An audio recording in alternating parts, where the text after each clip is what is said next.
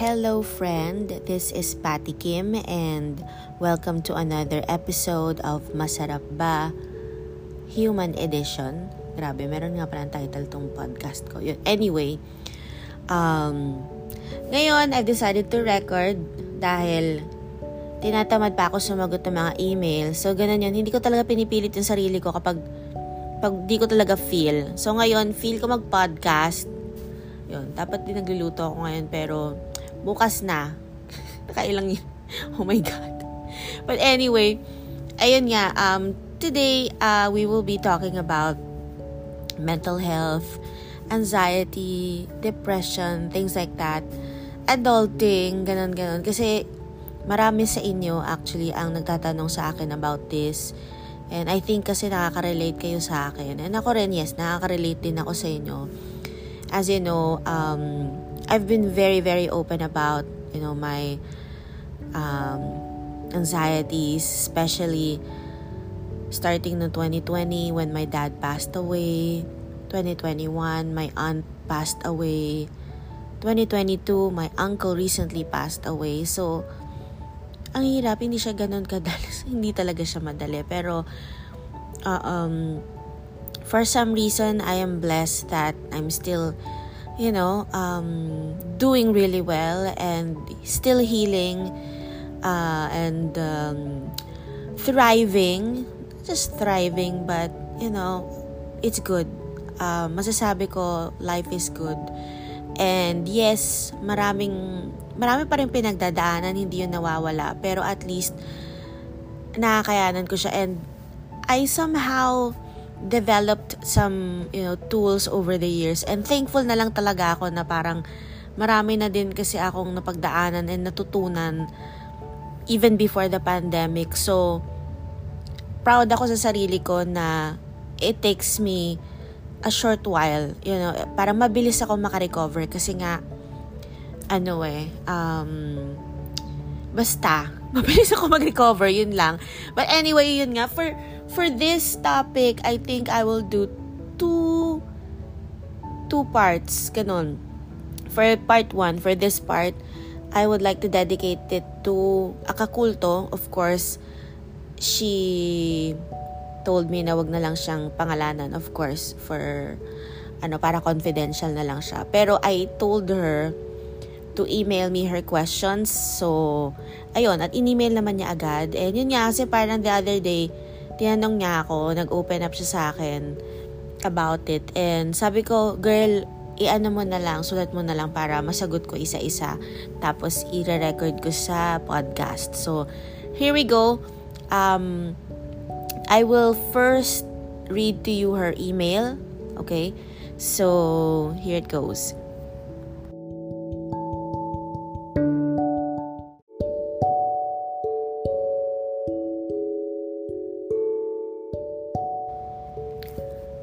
Patty Kim. Sharing with you my five questions around mental health. To give you a brief background, I was recently diagnosed with PTSD, anxiety, and major depressive disorder. Oh my. The doctor advised me to take medication, but I am a bit hesitant. And ayan, after this, she listed down five questions that she wanted me to answer. So here are the questions. Um, how did you cope with your mental health issues? Was it difficult or easy to cut ties with toxic people in your life? What was your primary driver to cut ties with them? Since you are a public figure, are there days that you are not in the mood to engage with your followers? Number four, on your low days, how do you cope with life? Number five, do you think a person diagnosed with um, MDD or major depressive disorder enter in can enter into a romantic relationship? Thanks. Ooh, okay. Sige, try natin sagutin yan. Simulan natin sa question number one.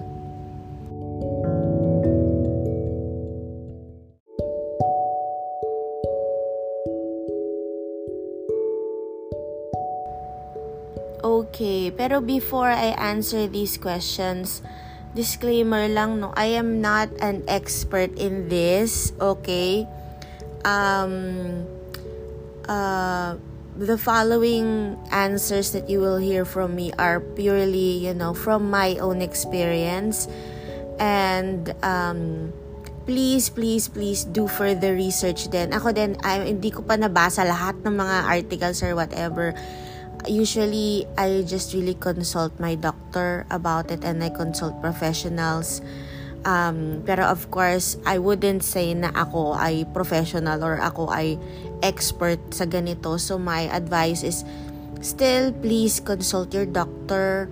Um, if you're not um, seeing a doctor, then please consider seeing one para talagang ma-address talaga yung mga issues and all. Okay? So, take care of yourself and ayun nga, itong, itong mga ano ko sa'yo, itong mga sasabihin ko ay mga mga payong kaibigan lamang at ito'y mga sa abot lang ng aking nakayanan. Okay? And these are from my own experiences. Okay? So, Let's start with um, question number one. How did you cope with your mental health issues? Um, first time ko, okay, I'll, I'll give you a little background. First time kong um, naging aware about my mental health issues, I think way, way back in college when I was in UP. Um, kasi talagang grabe yung mga pinagdaanan ko din doon. Uh, there was this pro- professor na super hated me and tuwing nagkaklase kaming dalawa kasi sa music kasi ganun eh one-on-one ganyan. So every time na nagkaklase kaming dalawa one-on-one lagi niya ako sinasabihan na sobrang dinadown ako as in lagi yung pinag-iinitan like sobrang down ganyan um, wag na daw ako mag-aral, wala raw akong kwenta, um, wala raw ako future, umalis na lang daw ako, hindi daw dapat ako nandun, hindi ko daw deserve. Hindi ko alam kung bakit, pero I think he was having problems with his son that time na ano eh, na delinquent sa fine arts or something, if I remember right.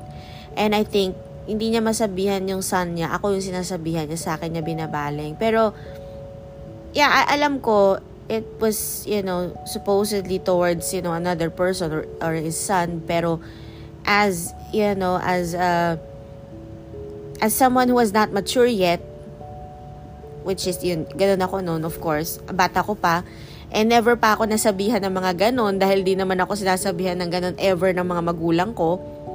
So, na ano talaga ako, I was really affected. I got so affected na sobrang dinadown ako. Like, bakit ako dinadown? Ano bang ginawa ko? Parang ganun. And, dati kasi, ano, sobrang sakitin ko. So, usually, napapa-absent ako. Kaya kapag um, uh, may exam kami, may sakit ako so I couldn't, you know, do the exam. So, maybe yun yung naging...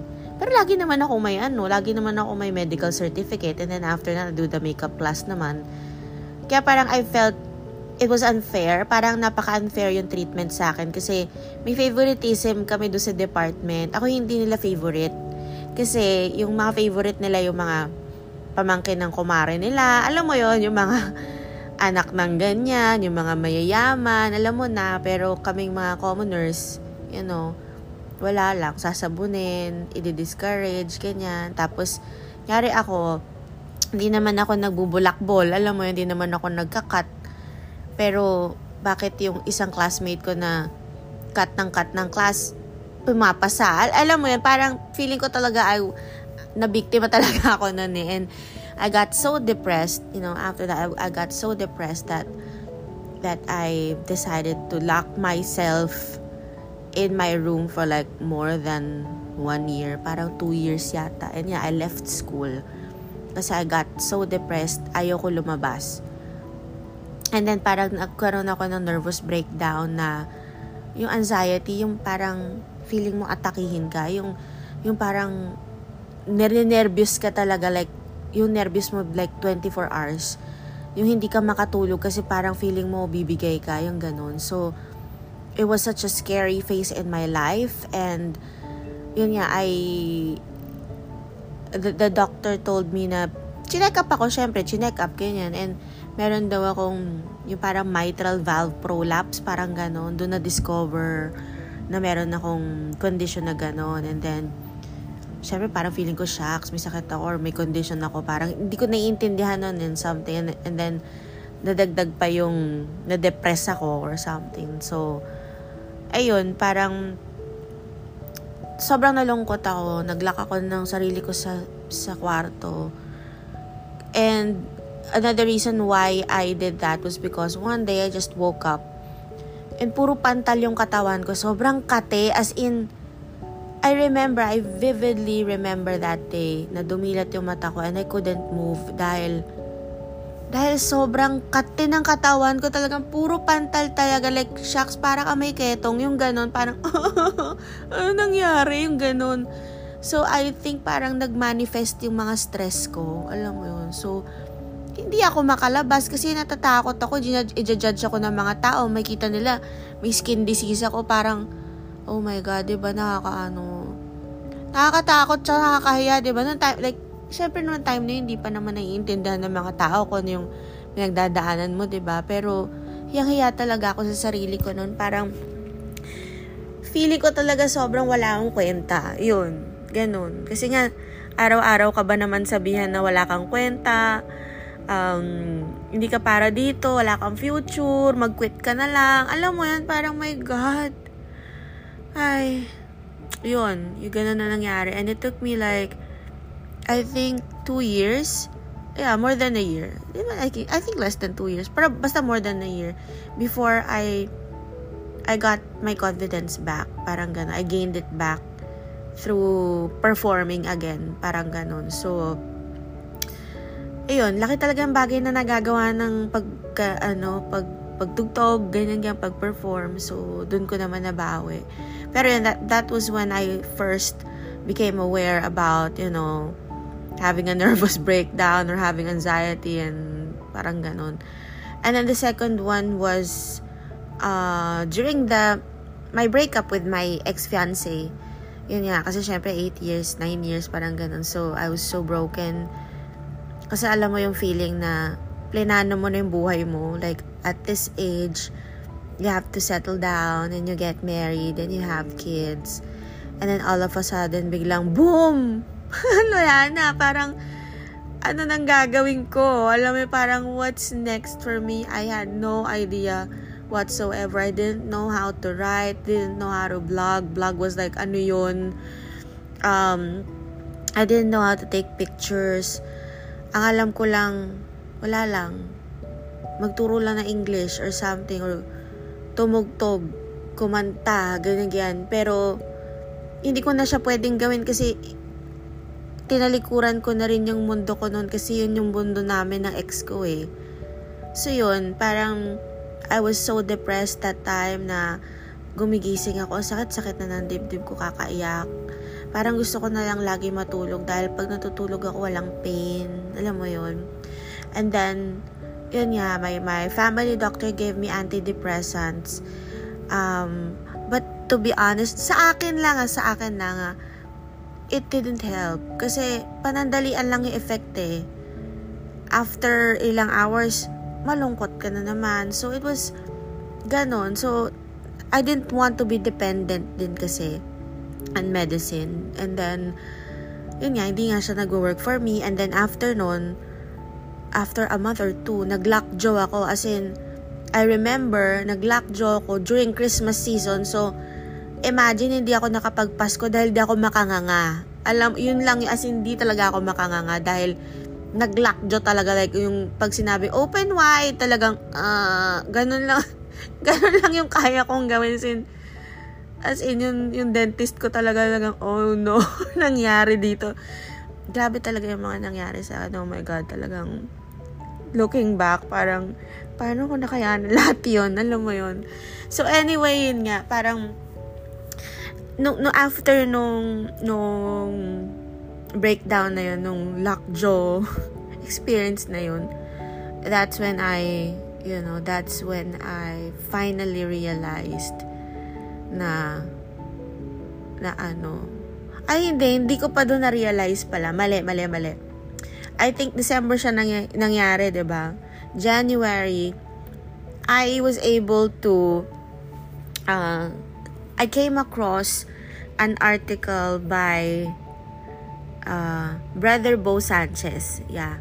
Um, that time, ano, ah, nagbabasa-basa ako, ano-ano, ganyan.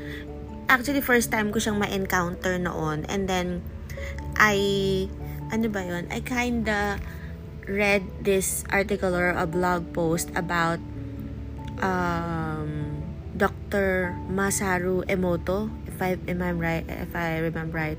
Yung si, ano, yung parang the power of words over water. Yung, yung, kumbaga, kukuha sila ng water sample and then they would say, ano, good things to the water, like, I love you, ganyan, ganyan, and, you're beautiful, you're ganyan, you're gorgeous, you know, positive things. And then in another experiment, they would say, I hate you, you're ugly, ganyan, ganyan.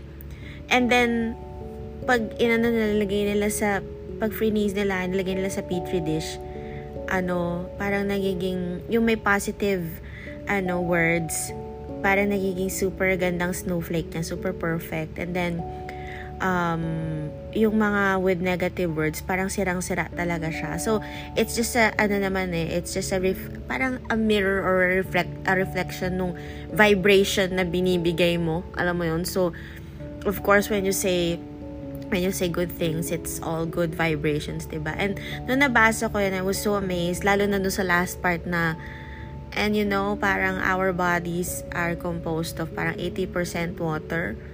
Parang ganun. So, just imagine if you, if you shower yourself with good, you know, with goodness and good words and loving words and kindness, then, you know, you will be just like, you know, the, the water that turned into a, uh, a beautiful snowflake parang ganun. And and that hit me. And and dun ko na realize na oh my god. Ewan ko I just had uh, an, epiph- an, an epiphany that time na na ano ko na oh my god kailangan ayusin ko yung sarili ko. Mm-mm. um and dun ko na realize na ah kailangan talagang ano, kailangan uh, ayusin ko na talaga yung ano ko, yung sarili ko. So, yun.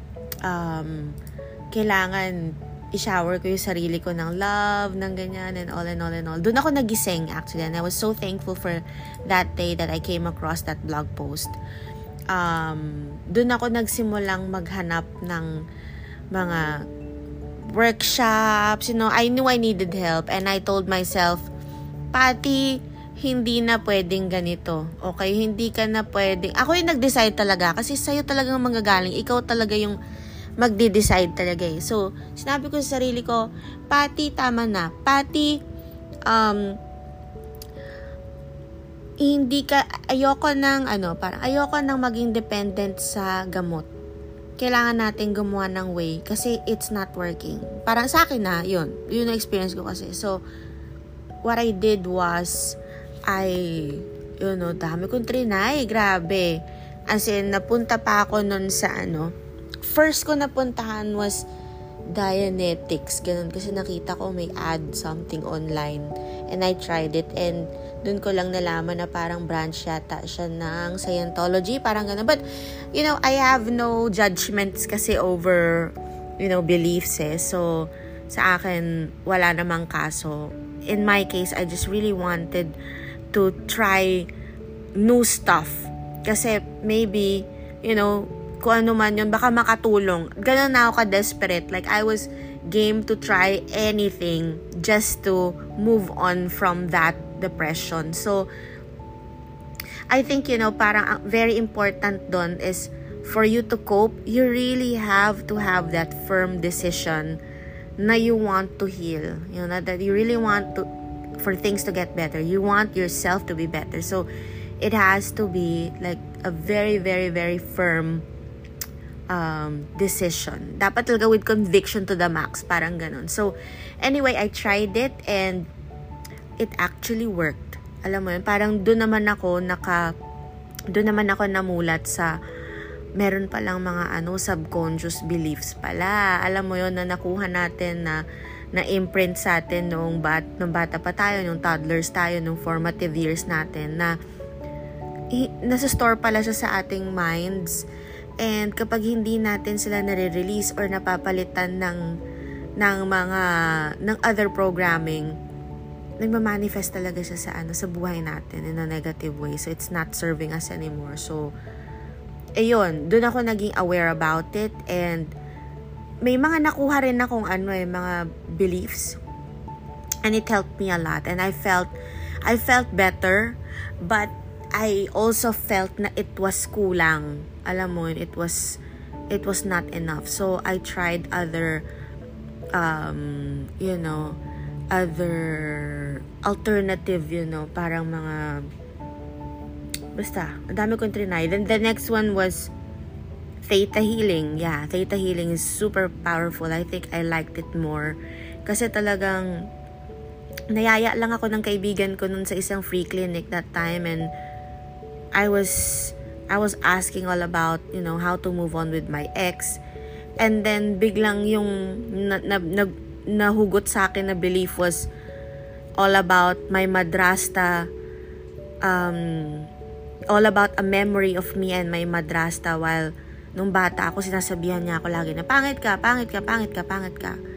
So, na-imprint yun sa, alam mo yun, na-imprint yun sa ano ko, sa, sa subconscious ko. Kaya all my life, I considered myself as ugly. Kaya yung self-confidence ko sobrang baba na I felt na I wasn't worth, worthy to be loved.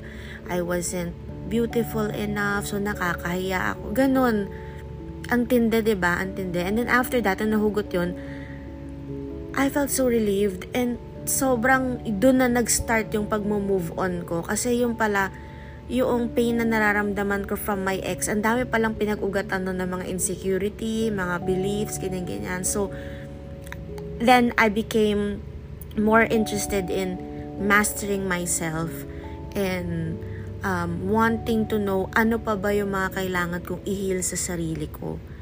So, yun. So, anyway, napakahaba pa kasing topic yan, oh my God. And, but if you're curious about it, you know, ako, until now, I am still in the process of, of healing and when, uh, another, you know, ako pa rin talaga, I'm still on the, in that quest of, you know, finding ano pa ba yung mga kailangan ko i-heal sa sarili ko, sa parts ng ano ko, and, sa heart ko, ganyan. Pero it's such a wonderful journey and it has changed my life talagang sobra. As in, ang galing. Talagang parang alam mo yung nalinis yung kalooban mo. Tapos, ang dami mo na manifest. Like, pati yung dream work, dream job ko na manifest ko, yung income ko, lumaki. Alam mo yung talagang mindset eh. Kasi kung ano yung, you really have to fix what's inside. Kasi once you're okay inside, nagre-reflect na yun sa outside world mo. So, wow. As in, I highly recommend you do, you know, the,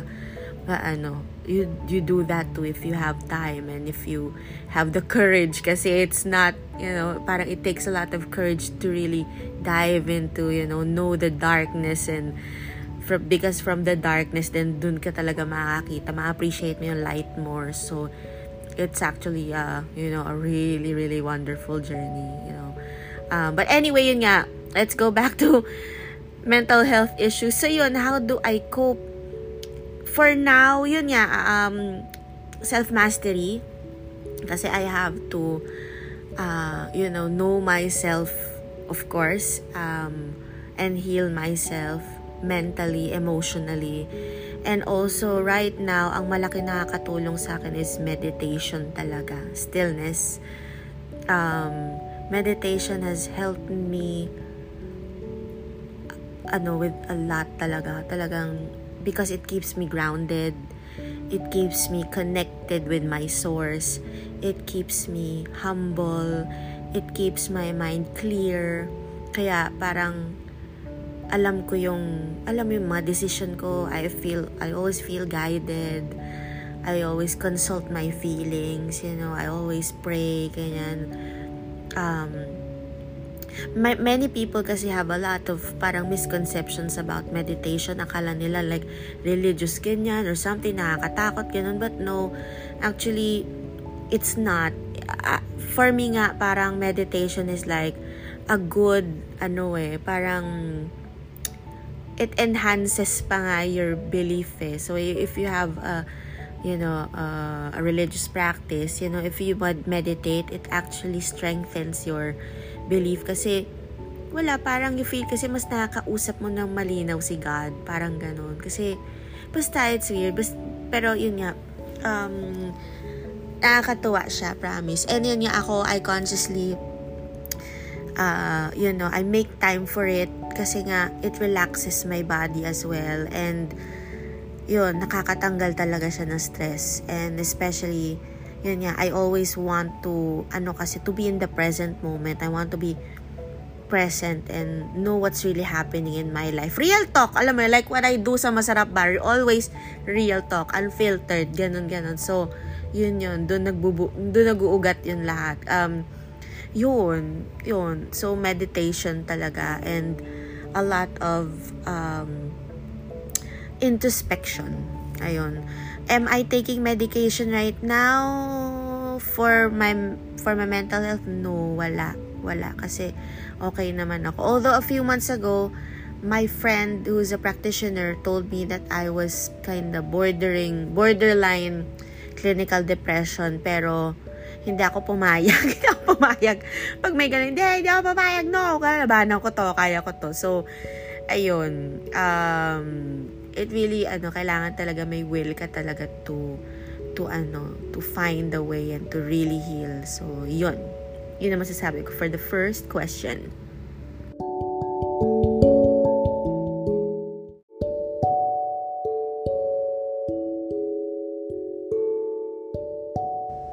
Next up, number two, was it difficult or easy to cut ties with toxic people in your life?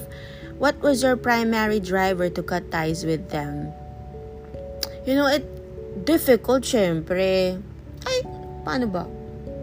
Nung una nung difficult, nung meron pa, difficult siya nung meron pa akong syempre mga, alam mo yon meron pa talaga akong feelings sa kanila. Like, takot kasi ako na na maging alone. Like, yun yung feeling ko yung ano ko eh, yung aking fear. One of my primary fears is, you know, the fear of being alone. Kasi ngayon, I only have my mom. You know, and the reality is, of course, si mama matanda na and, you know, wag naman sana, pero alam ko, siya na yung huling, ano ko, ba diba? And, I think the scary part is that, anong gagawin ko after? Like, my mom is the reason why I work. My mom is my why. And I love my mom so much. Kaya parang I, I feel na pag nawala siya, so wala na akong wala na akong reason to live. Parang ganun. Um, it's, you know, a sad reality. Pero, iniisip ko na lang parang, I'll just, you know, take it a day at a time and I'll just see pag nandun na ako, ba diba? So, yun. Um, wala eh. Ganun talaga, ba diba? But anyway, yun nga. Parang, with the people around me, I think that happened uh, this year. Um, parang I had this friend na ano, ulit-ulit. Alam mo yung parang toxic. Ang toxic namin, sobra. Like, lulubog lilitaw siya sa buhay ko and then parang bibigyan mo siya ng maraming chances tapos biglang wala na naman, ganun. Parang he would always end up parang I always end up parang naiinis sa kanya kasi parang ganun, ganun lang siya. Wala, hindi siya nagbabago. And naiinis ako sa sarili ko kasi I give chances. Parang ganun. So, paano ko na, paano ko siya na-cut sa buhay ko?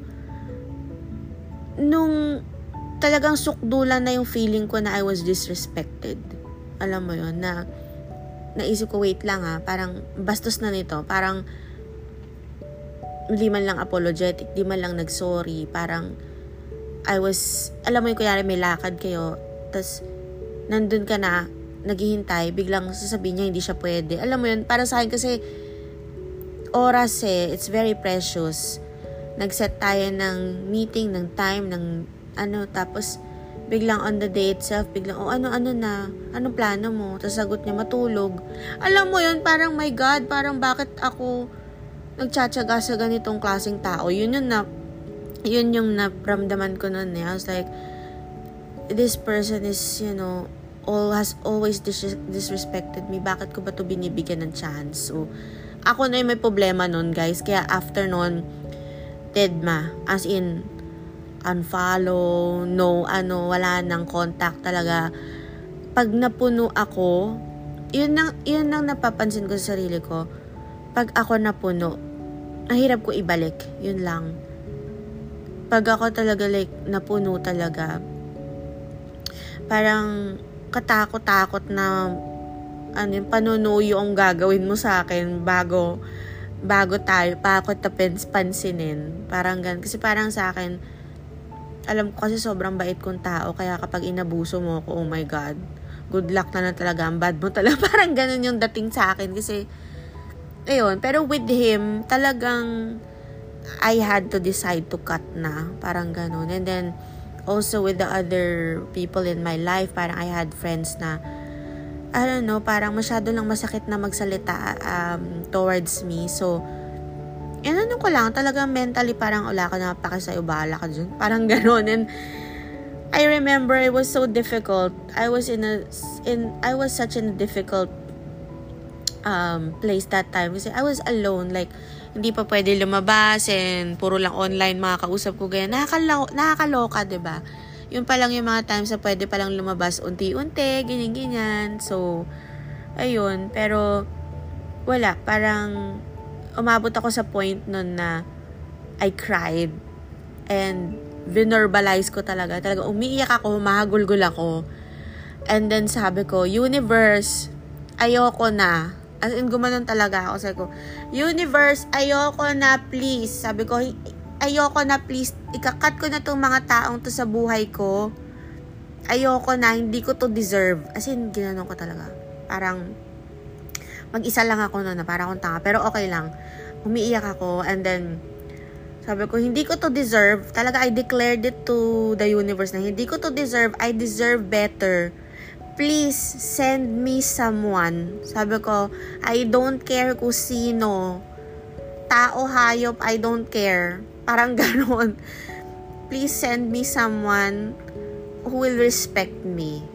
Yun. Please send me someone who will help me kasi hindi ko na talaga kaya. As in, yun yung sinabi ko kay universe. As in. And then, after a week, boom, someone came. And saved me literally from my health and lahat, lahat, lahat, lahat. Ayun, ang galing, ba diba? So, ganun pala yon Kailangan talaga, i-declare mo talaga kay universe na, universe, ayoko na. Kasi kailangan talaga, sa iyo manggaling yung decision eh. Alam mo yun, kailangan talaga ikaw magde-decide. Kasi once you decide, you will have a shift in energy and when you change that, then mag-iiba na yung mga maa-attract mo sa buhay mo. So, yun. And then, nung birthday ko, tinext pa ako nung ano, yun, yung kinat ko. Yun, yun siya. Tapos siya pa yan nauna parang, happy birthday, kanya, libre naman. Sabi, sinabi yata siyang gano'n, or blowout or something. Hindi ko, hindi ko alam, pero, dinedma ko na, okay, unfriend, ginanong ko. Kasi parang, parang, I was like, ayoko na. I was at that, ano, I was at that point na, ayoko na talaga. Um, ganun ako eh, kapag ayoko na talaga, ayoko na talaga, kahit ano pang gawin na maglupasay pa sila dyan, magunaw na lahat, ayoko na talaga. Pero kapag pinansin ko pa, at nakipagbati ako, yun, mahal ko yun. Ibig sabihin, ano yun, importante yun sa akin na I cannot afford to lose that person pag ganun. So, yun. Grabe, grabe itong mga questions ni ano ha. Kakaano, kakatuwa. Anyway,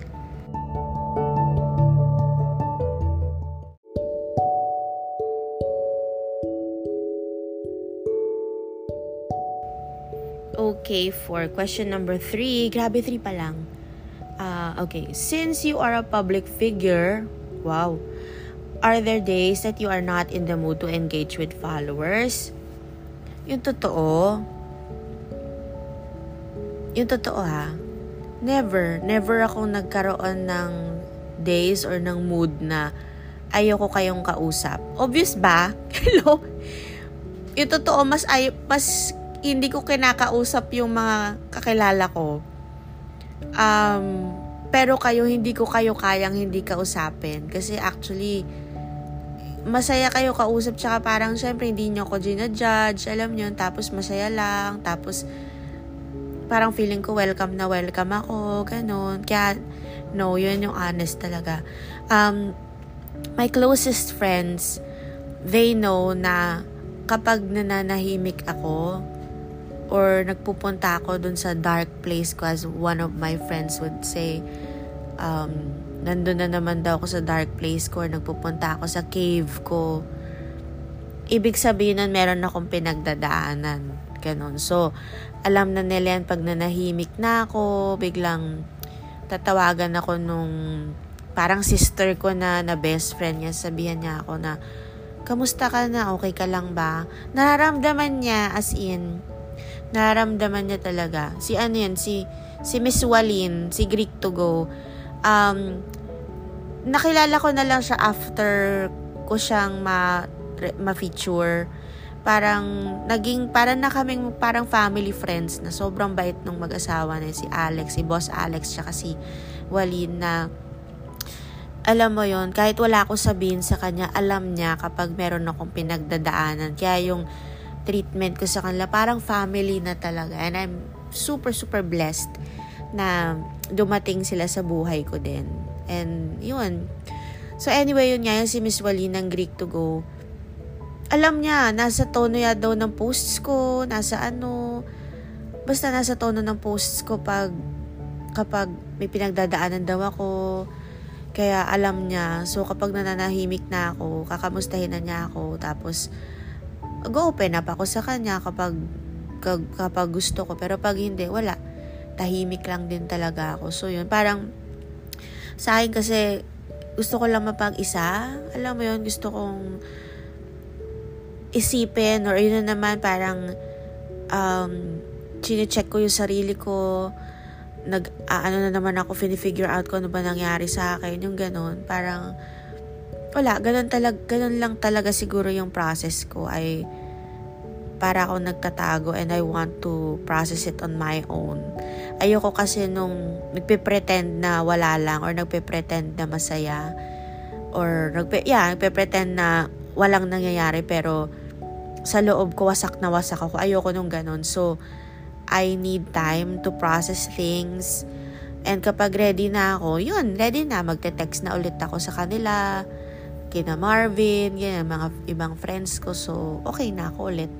Pero kapag, ano yun, na ano, kapag hindi pa, sobrang tahimik ko. Kasi, guess what? I am actually super introverted. Kunyari lang, eh, parang mix eh. Parang, yeah, I can be an extrovert. I like talking. Mahilig ako dumaldal. Uh, maloko ko, siraulo, ganyan, ganyan. Pero, yung totoo, talagang sobrang tahimik. Tahimik and very selected lang yung friends ko. I don't have a lot of friends. I only have a handful that I trust. And yun yung very deep kasi ako mag-isip and very emotional kapag nag-isip bilang siguro babae, di ba? Pero ganun ako parang basta sa akin it has to have you you know a really deep meaning. Parang I seek meaning in all things and wala, ganun lang siguro talaga ako. But, yeah. But anyway, yun nga, never, never talaga ako nagkaroon ng mood na hindi ko kayo gustong kausapin. Kapag ganun or nanahimik ako, hindi ako nag-IG story, it means na pinapahinga ko lang yung IG stories ko. Yun lang. Pero nagpipigil na ako nun mag-ano. Or kaya kunyari meron akong katam- katampuhan, ganyan, ganyan. Ayoko magparamdam. Parang ganun. Yun lang. Pero, char, after nun okay naman na. Kaya, ano lang ako, ganun lang. Kasi ayokong, ayoko yung tira na tira na kahit galit ako magpop. Ayoko ng ganun. So, very careful kasi din ako. Ayoko nung may masasaktan ako. Ayoko magparinig or ayokong mag-ano or sabi o may masabing di maganda. So, ayun. Ayun siya.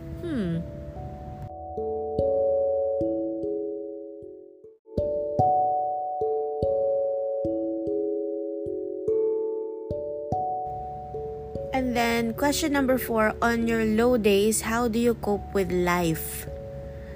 Low days. Hmm. Kapag malungkot ako, yeah, pag ganun, tulog. As in. Mm.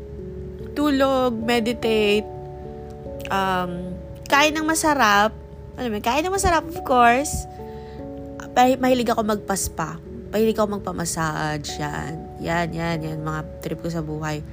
Magpaano, mani-pedi, ganun. Pampering. Ano, yun. Mahilig ako sa ganun. Or, yeah, or magluluto ako. Or kapag talaga stressed ako, nafe-feel ko parang gusto kong gumawa ng something using my hands. So, magbibake ako ng bread, magluluto ako ng ganyan. Anything na kamay yung gagamitin ko or pottery nung medyo sinisipag pa ako mag-pottery yun. Kasi ang gandang way nun to, you know, channel your stress and your your emotions talaga. Ang galing, ang ganda-ganda ng art na yon And, oo nga no, makakamiss mag-pottery. Oo nga. Magawa nga yan sometime soon ulit. And, ayun, low days, ano pa ba? Uh, pero yun, sarap kasi matulog eh, 'di ba? Parang pag low days kasi I, I like sleeping kasi sleeping is like healing. It, literally, it's like a time for your body to heal. So, I just support my body with as, as much, you know, nutritious food. Talaga, no sugar muna, no carbs, ganyan. Minsan, nag-cleansing ako, nag, nag-juicing ako, ganyan, para matulungan yung system ko din kasi usually kapag down ka rin, parang meron ka rin mga nakakain na hindi okay. Eh, nakaka-depress din sila, ganun. I eat dark chocolate a lot. Yun, dark chocolate. Chocolate I like. Um, nuts I like. Ganyan. Uh, lagi akong may ano, hindi sa nagpa-promote ako, pero lagi akong may ano, may stock ng guiltless chocolate dream cake ng Le Sucre as in sa ref ay sa freezer, syempre. Um, kasi at least yung mga mga midnight cravings ko na gusto ko na suddenly, gusto ko na something sweet, at least yon guiltless. So, wala akong problema sa sugar. I'm not diabetic, pero syempre I watch, you know, my sugar intake. And yun yung pinaka-safe na safe. And then I also have yung mga truffles nila. Ang galing kasi ni galing kasi ni Chef Marvin at Chocolatier. Super, super idol ko yan. And naturuan niya kasi ako paano tumikim. So, ayun. I think marami naman niya. I think natuto naman ako kahit paano. And super love ko yung ano caramel caramel truffles niya. And yung ngayon ang ang favorite ko ngayon is the dark mocha. Kasi ano merong bits ng espresso ba yun o coffee? Basta may bits siya may texture. Kaya like ko yun. And yun nga kasi ano eh chocolate is 'di ba nakaka nakakasaya siya. So, yeah, I highly recommend you eat a lot of chocolates din para para sa ano, for happiness, 'yun. Um, yeah, tulog, chocolates, healthy food, um, So, ganda nga siguro kung gusto mo may kausap ka, maganda rin kasi na may outlet ka. Or, kumanta ka, mag-KTV ka, ganun. Kasi kailangan mong i-channel yung ano mo, yung stress mo. Depende, depende talaga. Pero ang, ang, I think ang main ano doon is, it's either you sleep, you know, spend time alone, you sleep, or you do something different. Para, hindi ka, like, ganun at ganun lang. Para hindi ka mabore. Ayun. Ganun siya. And that's how I also cope.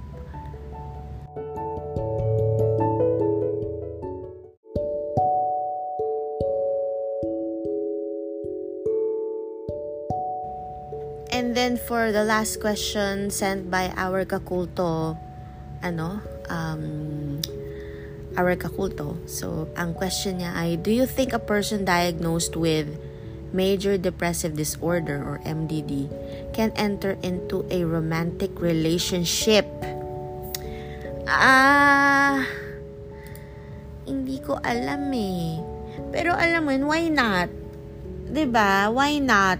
Parang sa akin, malay mo naman makatulong, 'di ba? Depende naman sa magiging partner mo. And you know, falling in love is such a blessing and it's one of the best best feelings ever. So why why why not? Alam mo yun, bakit mo naman pipigilan yun kung mutual naman kayong dalawa, 'di ba? And if you know, malay mo, it's, you know, um, malay mo naman, 'di ba? Pero I think pag ganun, you have to inform your partner about it para alam niya, 'di ba? Kasi kung ako 'yun, if I'm gonna put myself in your shoes, syempre ano to eh, hindi, hindi to easy. Alam mo, masasabi ko, PTSD, kala ko dati joke lang, hindi pala, oh my God, talaga totoo talaga siya. Kasi, I had that after ma-delta yung family ko.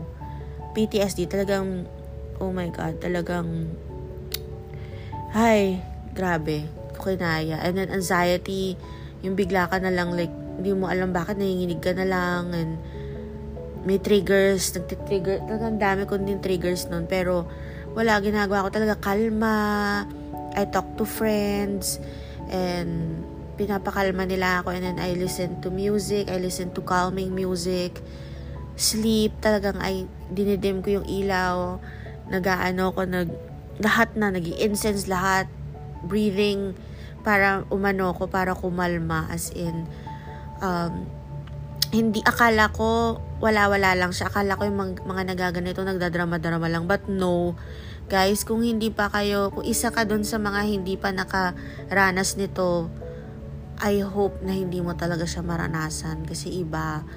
Ako ginagawa ko, I tell my friends, like, ano, pasensya ka na. Ginaganon ko talaga.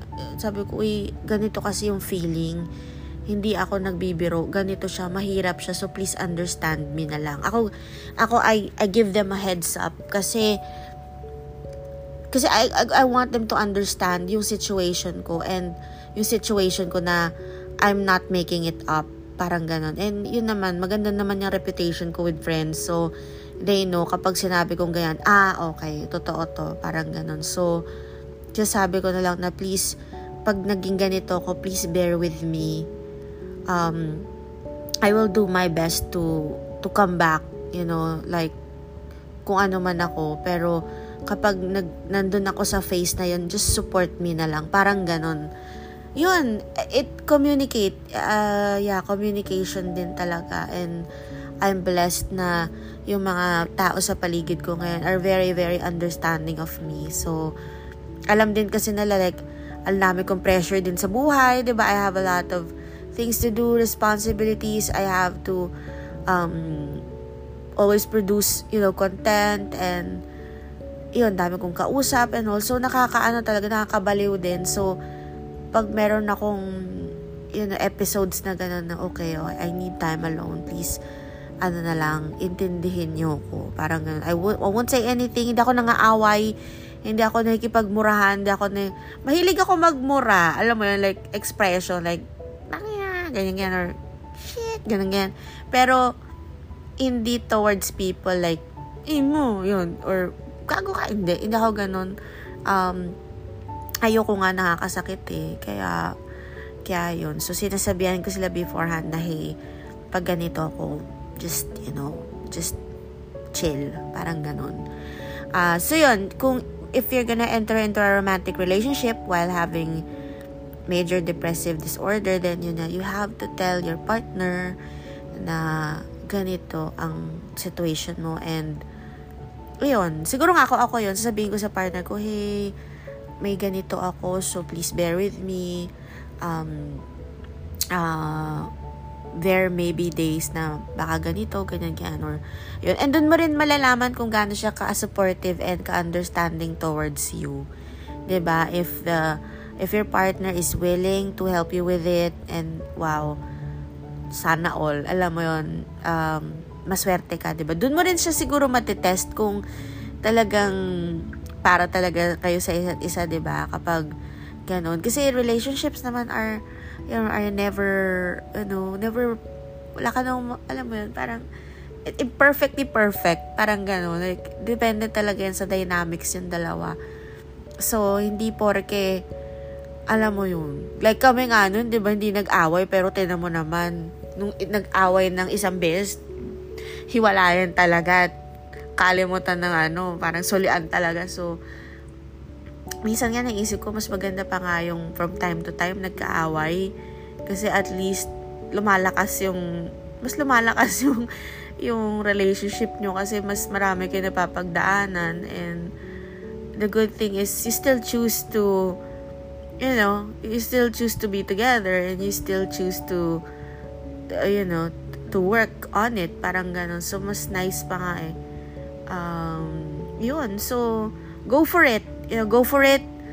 Um uh if you feel na it's gonna make you happy if you feel it's gonna help you out wag mong pigilan, okay? Kasi hindi mo dapat isinasantabi yung happiness mo? And you can heal naman while having a relationship. Kasi saya kaya ano, syempre, pag in love ka, syempre masaya ka, ano, so wag, wag mong pipigilan yung sarili mo sa yun. So those are the five questions and I hope I was able to answer them kahit paano. And, ayun. Thank you so much, letter sender, kakulto letter sender for these and for allowing me to share my experiences and my thoughts about you know these these issues. And then yeah for the next for part 2 i actually conducted the survey also like yesterday.